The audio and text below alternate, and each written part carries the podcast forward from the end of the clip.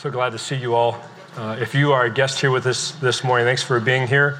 My name is Stuart McCrave. The joy of serving on staff is one of the pastors. And uh, we are continuing our series in Esther. So if you'll go ahead and flip to Esther, we're going to be looking at uh, all of chapter four and then uh, the first eight verses in chapter five this morning. So looking at Esther, uh, if you find uh, Job, uh, if you find Job, maybe find the Psalms. Before Psalms is Job, and right before Job is Esther.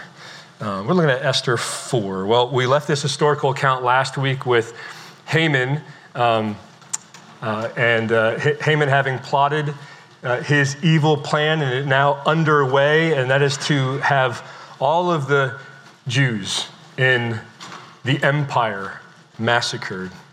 God's people are in a, a hopeless situation, and they are in desperate need of God to intervene. God, God's people need a mediator to intervene on their behalf before the king if they are to be saved. And imperfectly, Esther will be that.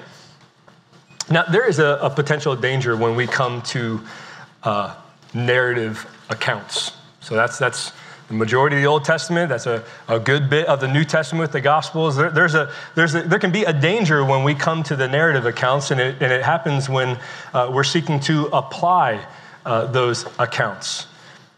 Um, our tendency can be, when applying the narrative accounts, is to see ourselves in the supposed hero and then make a direct line of, cat, uh, of application with that supposed hero with ourselves.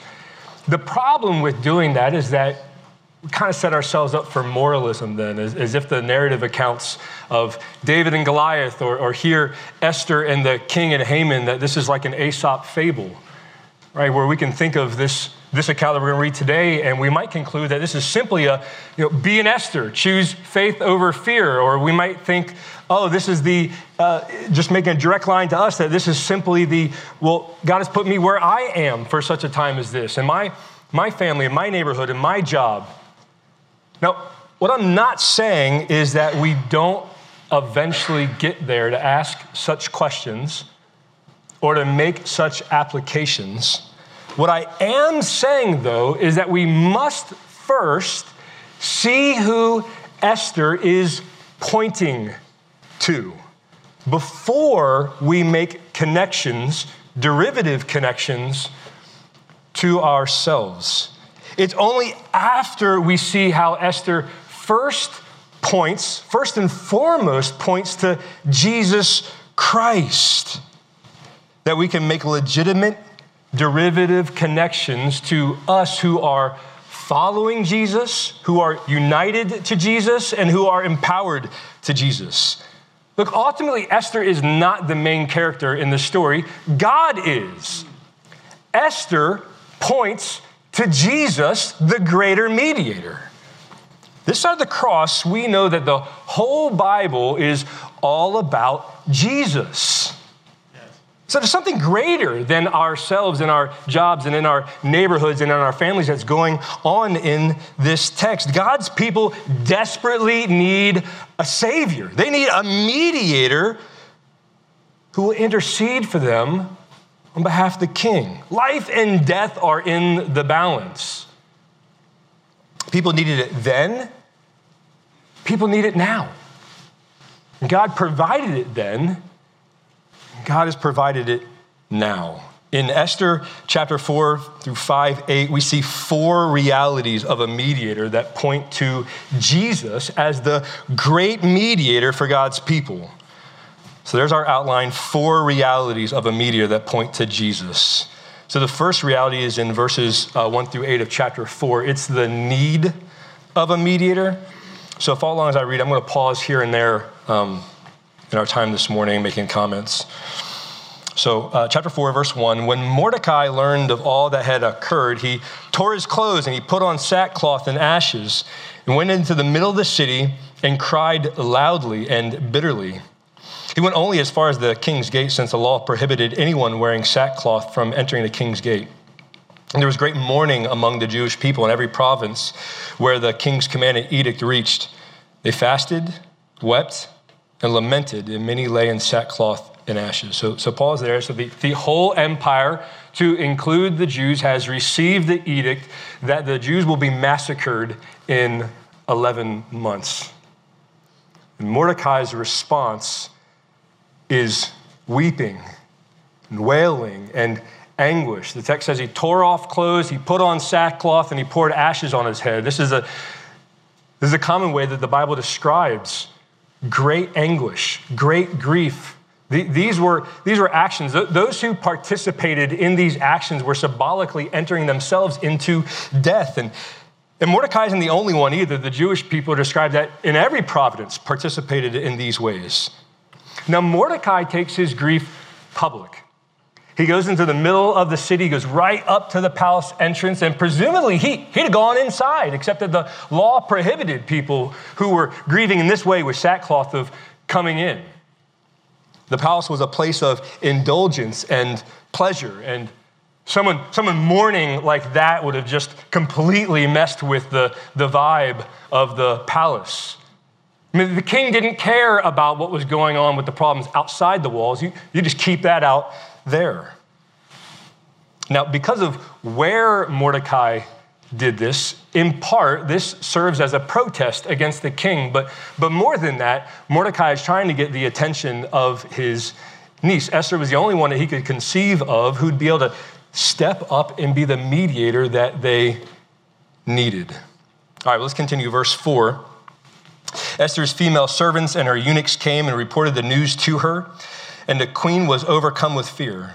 She sent clothes for Mordecai to wear so that he would take off his sackcloth, but he did not accept them. So pause there. Esther learns of Mordecai's actions, and our text says that she was overcome with fear. Maybe yours says deeply distressed.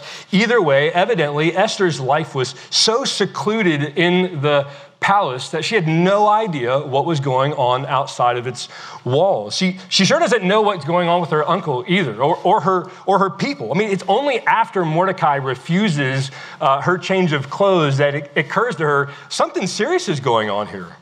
So all right, let, let's finish reading verses five through eight.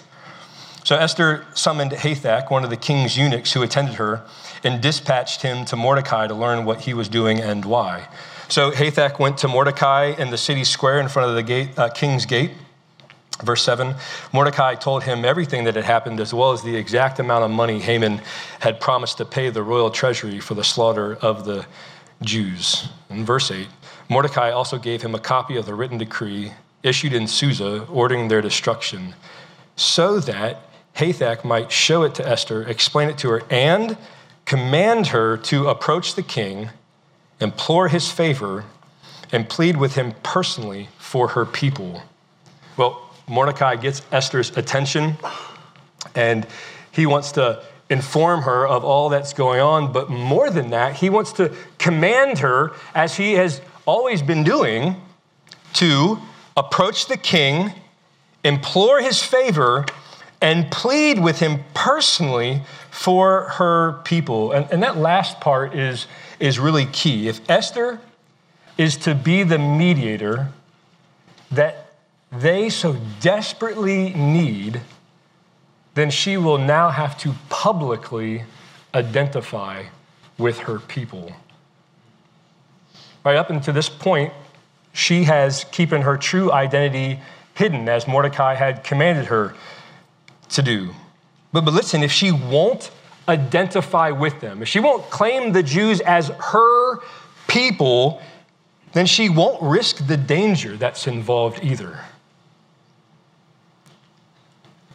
Right?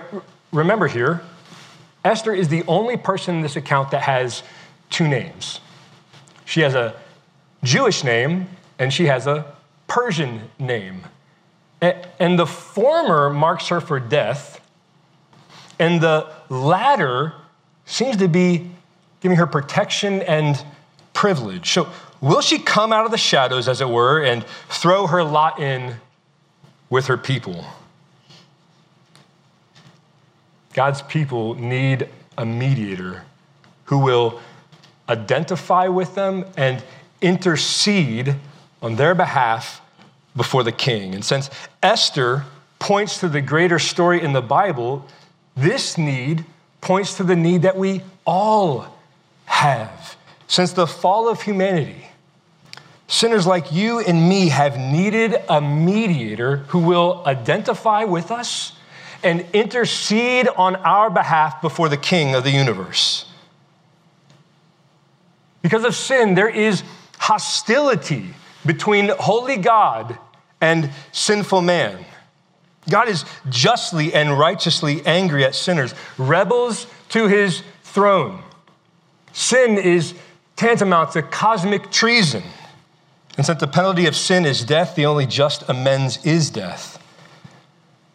In the Old Covenant, God provided priests to be mediators for his people before him. Here's how the priest's mediation worked. First, the priest had to make an atonement through sacrifice for his own sins to enable him to stand in the presence of God. And then, and only then would he, could he make atonement through sacrifice for the sins of his people. God's justice was symbolically satisfied by diverting his just wrath for sins, for the sins of his people onto the atoning sacrifice of bulls and goats. However, scripture is clear that all of this was ultimately insufficient. The priests themselves were sinners and therefore truly unable to remedy the situation, mediate the situation. They were sinners themselves, and the sacrifices they offered didn't truly atone for sin. They were just symbolic. The animal sacrifices the priest offered were God's appointed means that enabled him to pass over the sins of Israel because he knew that the sins of his people would be dealt with in the mediation and atonement of Jesus Christ. Family, we need a mediator. We need a mediator who will identify with us and intercede on our behalf before holy God.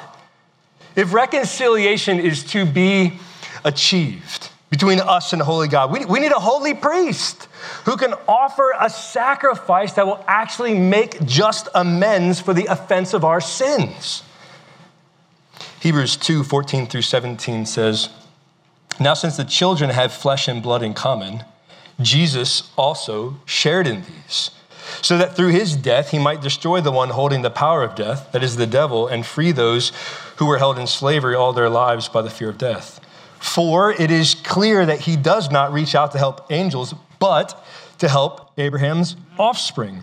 Therefore, he had to be like his brothers and sisters in every way, so that he could become a merciful and faithful high priest in matters pertaining to God, to make atonement for their sins."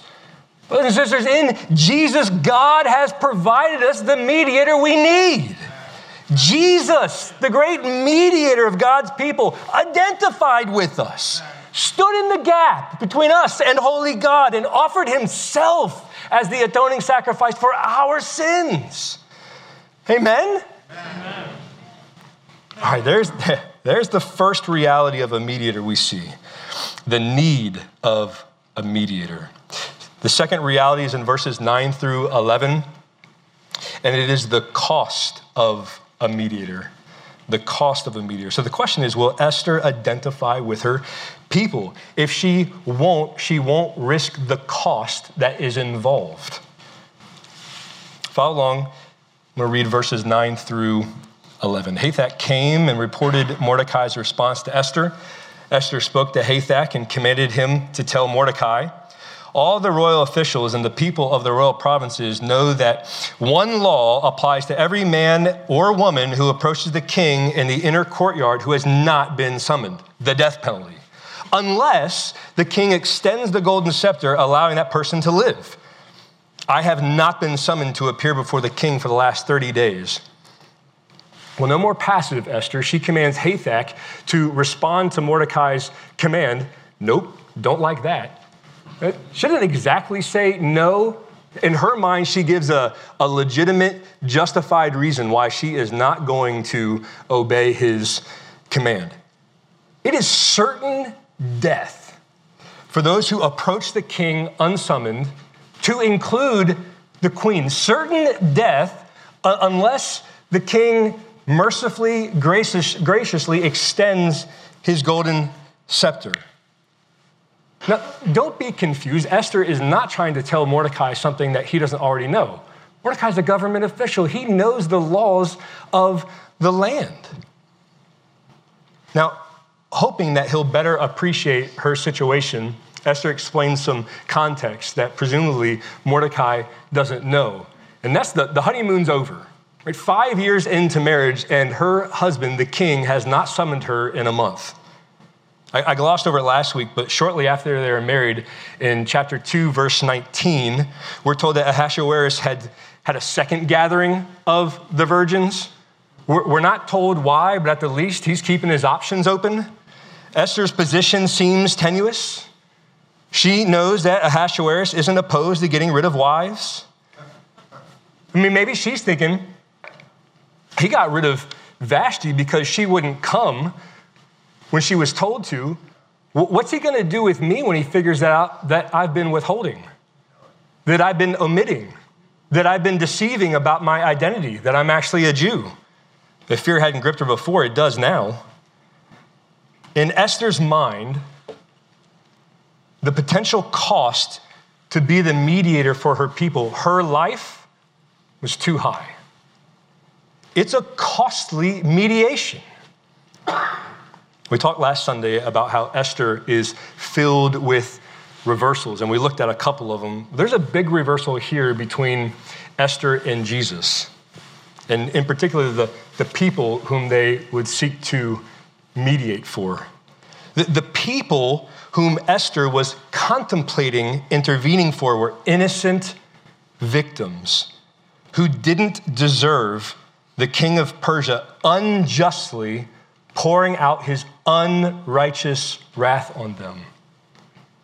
But the people whom Jesus would intervene for were guilty sinners who did deserve the king of the universe justly pouring out his righteous wrath on. While we were still sinners, Christ died for us. Again, the penalty for sin is death, and so the only just mediation that will bring about peace is death. It's a costly mediation. Colossians chapter one, nineteen through twenty says, God was pleased to have all his fullness dwell in Jesus Christ, and through him to reconcile everything to himself, whether things on earth or things in heaven, by making peace through his blood shed on the cross.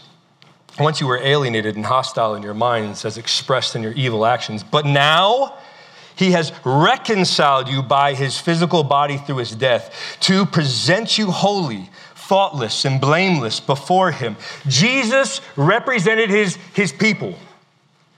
Those who were alienated and hostile in mind, expressed in their evil actions. He represented those people before holy God.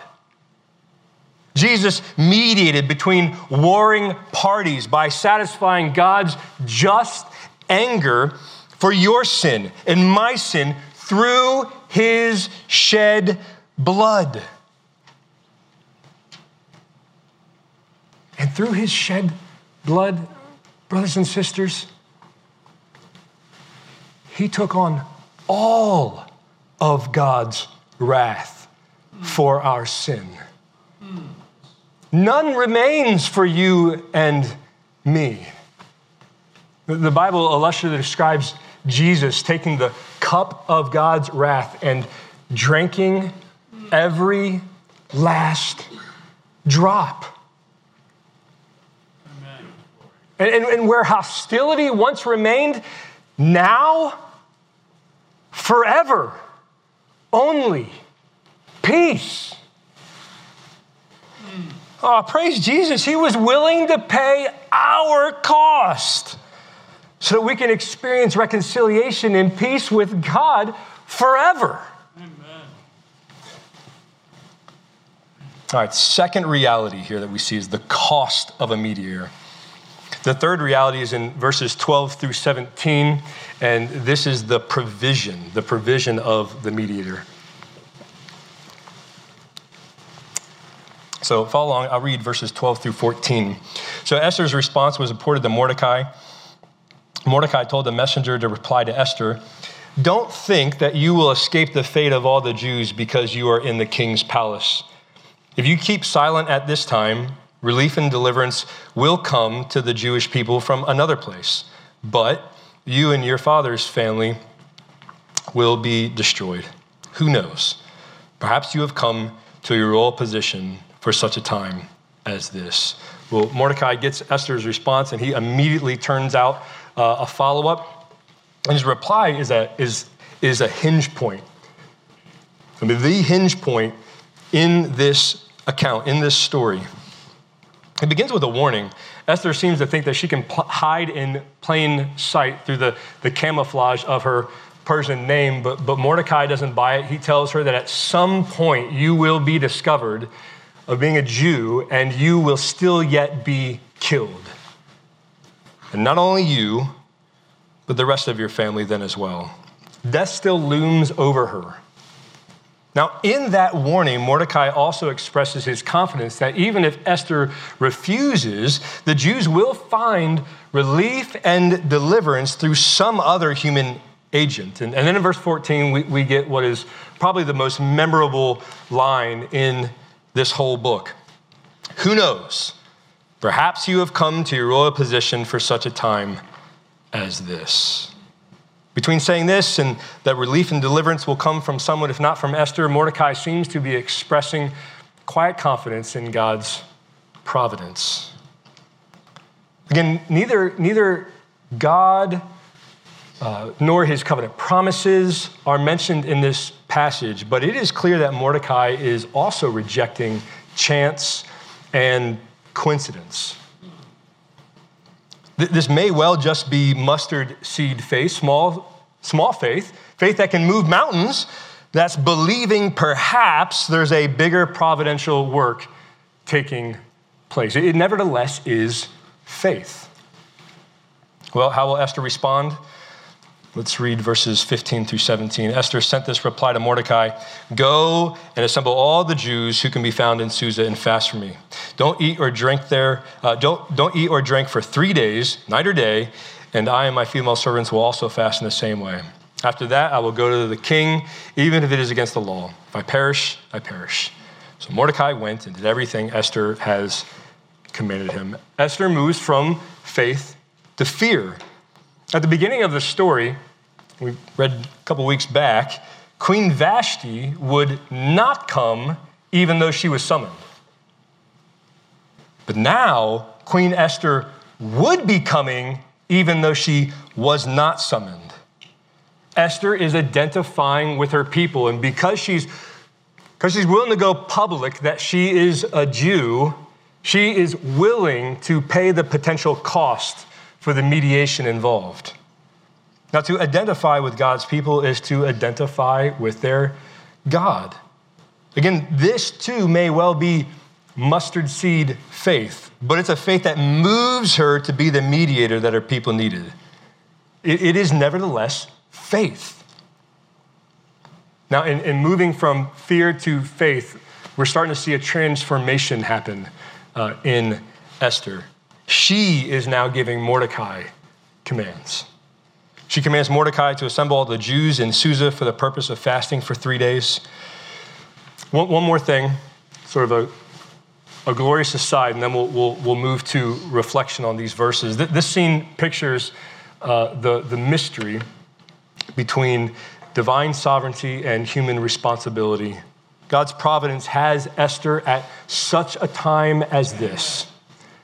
And yet, she's going to have to step up and take faithful steps of obedience.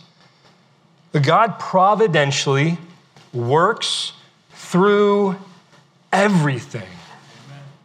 And in such a way that these things themselves bring about the results we see. I mean, we see this in Joseph's response to his brother's actions. "You planned evil against me, but God planned it for good.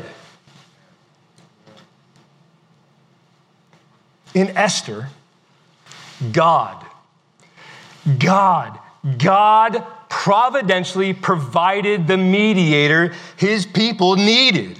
And in Jesus, God has providentially provided the mediator that we needed. Galatians chapter four, verses four through five, Paul writes, "When the time came to completion, God sent his son, born of a woman, born under the law, to redeem those who are under the law, so that we might receive adoptions as sons." I mean, we're, we're talking about four hundred years between the end of the Old Testament to Jesus' birth. four hundred years of, of silence. Maybe what's more, I mean, we're talking about a couple thousand years from creation to the birth of Jesus. But when God determined that the right time had come, he providentially provided Jesus to save his people. It wasn't our plan to provide Jesus. It's God's plan. God's providence is always at work, behind the scenes, like a, like a hidden hand, bringing about all that comes to pass according to his wise and good plan.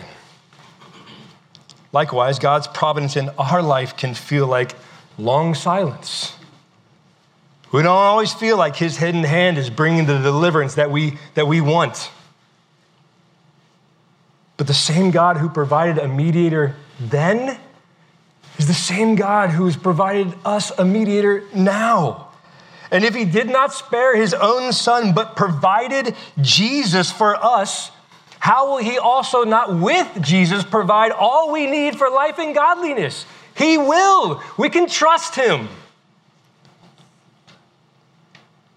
All right, that's the third reality of a mediator we see. It's the provision of a mediator.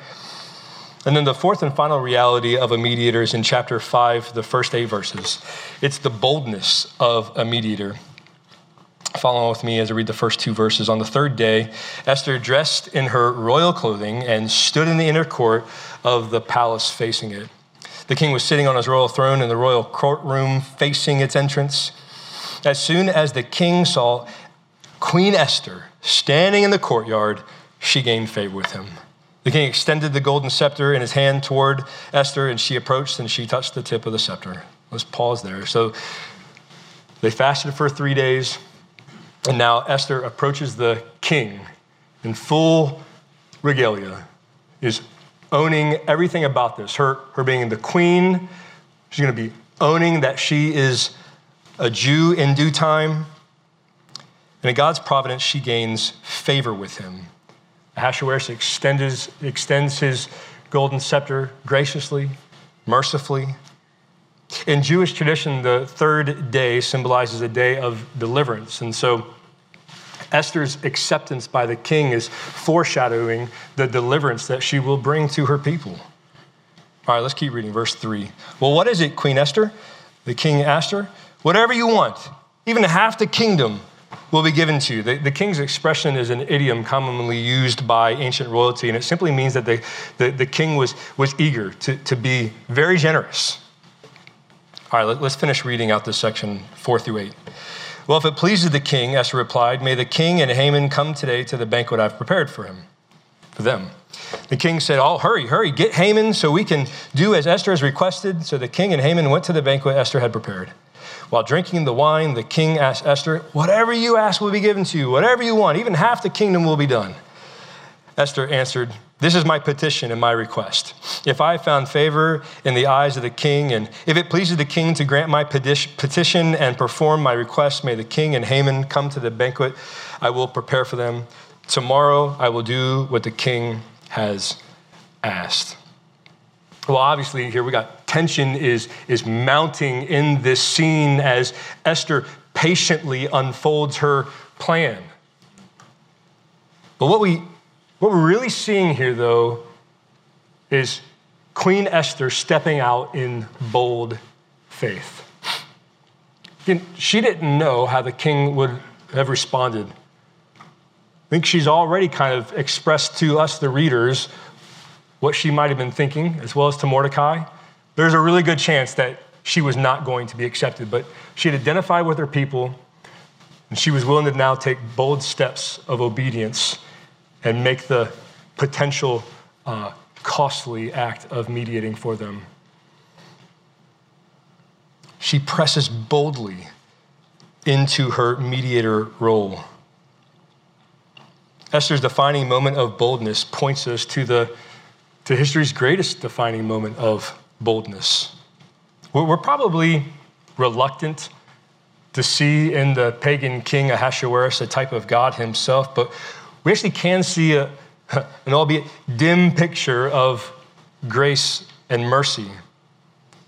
The Protestant reformer Martin Luther saw this, and his interpretation of Psalm chapter two, verse nine, which is this: you, speaking of God's forever king,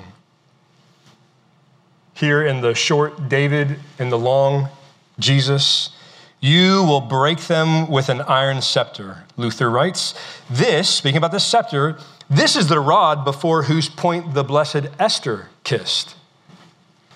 He saw a connection, albeit dim, between the pagan king and the ultimate accomplishments of his Messiah. On this, Karen Job writes, on the third day, the Persian king, whose word was irrevocable law, extends the golden scepter to Esther, lest she die for coming into his presence unsummoned. Esther approaches the king and completes this gracious gesture by touching the tip of the scepter. Her safety in his presence is thereby guaranteed. This scene pictures the gracious act of a king who holds life and death power. Had God not extended the cross of Jesus Christ to the world, all would die in his presence. On the third day, after the final judgment transpired on the cross, Jesus Christ arose to imperishable life, guaranteeing safety to enter God's presence to all who reached out in faith to touch that cross-shaped scepter. With great boldness, with great faith, Jesus stood in the gap, taking on the full fury of God's wrath for our sins. Jesus asked in the garden, Father, if you were willing, take this cup, this cup of wrath away from me. But he was convinced, nevertheless, not my will, but your will be done. Amen. Esther, after much fear, bravely says, if I perish, I perish. And she does bravely face the possibility of death to bring salvation for her people, but, but in the end, she does not. But Jesus, the greater mediator, faced the certainty of death to bring about salvation for his people, and in the end, he did. With boldness, Jesus walked into the crucible of the cross knowing death was certain. Amen. Hmm. All right, that's the fourth reality of a mediator, the boldness of a mediator. Well, here we are now. I think we've seen how, G- uh, how Esther points us to Jesus, the greater mediator. And And now we can make legitimate derivative connections to ourselves. By faith in Jesus, the great high priest, we are called and empowered to be priests in his service. Amen. Among several identities given to us in First Peter two nine, we are told that we are a royal priesthood, so that you may proclaim the praises of the one who called you out of darkness into his marvelous light. Come on, believers are united to the great high priest, the greater mediator, Jesus Christ. And because of that union, we're called to the priestly work of proclamation.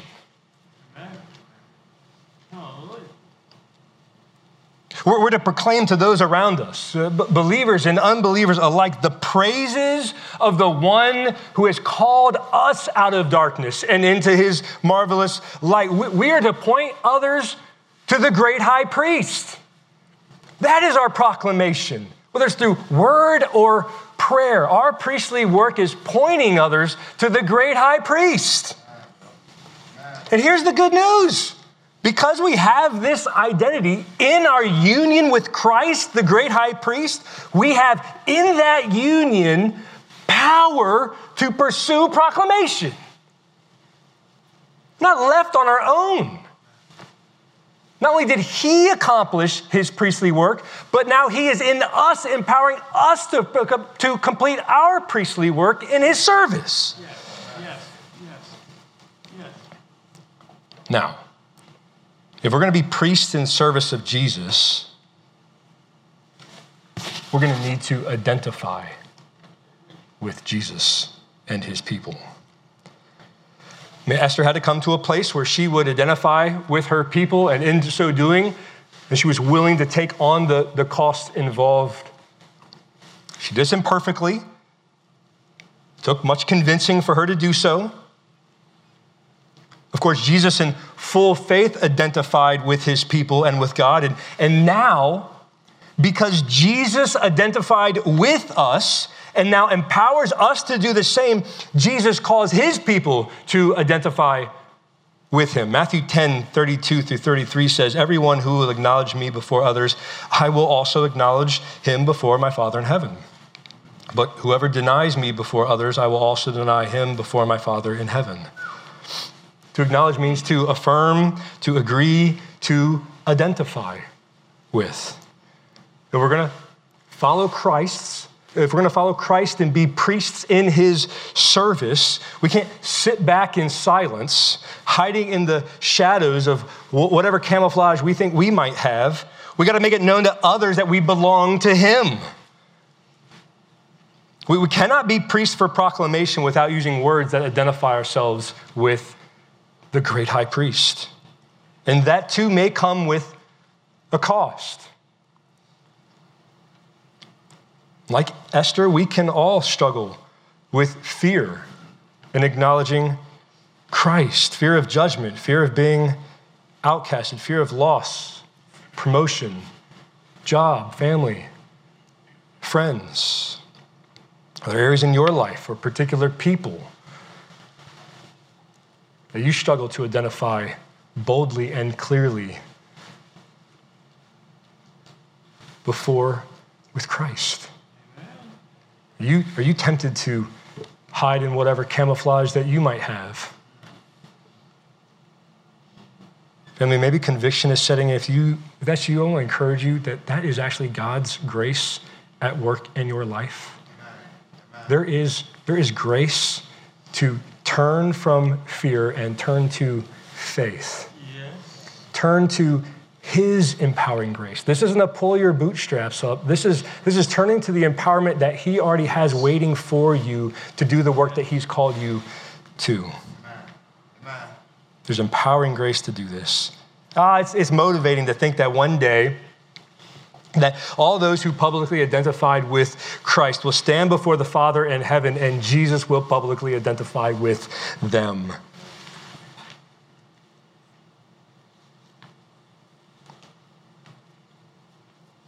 But yes, maybe, perhaps God has providentially put you where you're at to be a priest for proclamation in the service of Jesus to those that you are around. Have you considered that our obedience is God's ordinary means to enact his extraordinary plan? Hallelujah. What good news. Just as Esther wasn't the main character in her story, we are not the main character in our story either. God is. And he has providentially brought us into his story. And he is pleased to use us for the furtherance of his kingdom. Yes. And may we then, by his grace, yes, imperfectly, point others to Jesus. Yes. As people see us, hopefully we're like windows where they sort of see through us and they see Jesus, the great mediator of his people. Let's pray. God, we thank you for this text so that we could see uh, a historical account of your faithfulness in the past to produce, uh, to provide a mediator for your people, and yet imperfectly. And so it points us to the great mediator, the great mediator that you have provided for your people now, the mediator who,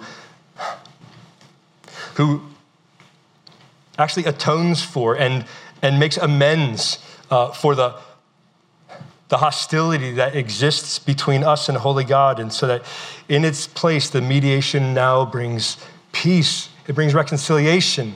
Lord, would you help us to enjoy this and to live in the good of this truth now forever because of the mediation of Christ. We experience peace with you. So help us to not just hear these words and walk away from them, but to take them with us and to think and dwell on them in transformative ways for the week ahead. We pray this in Jesus' name. Amen.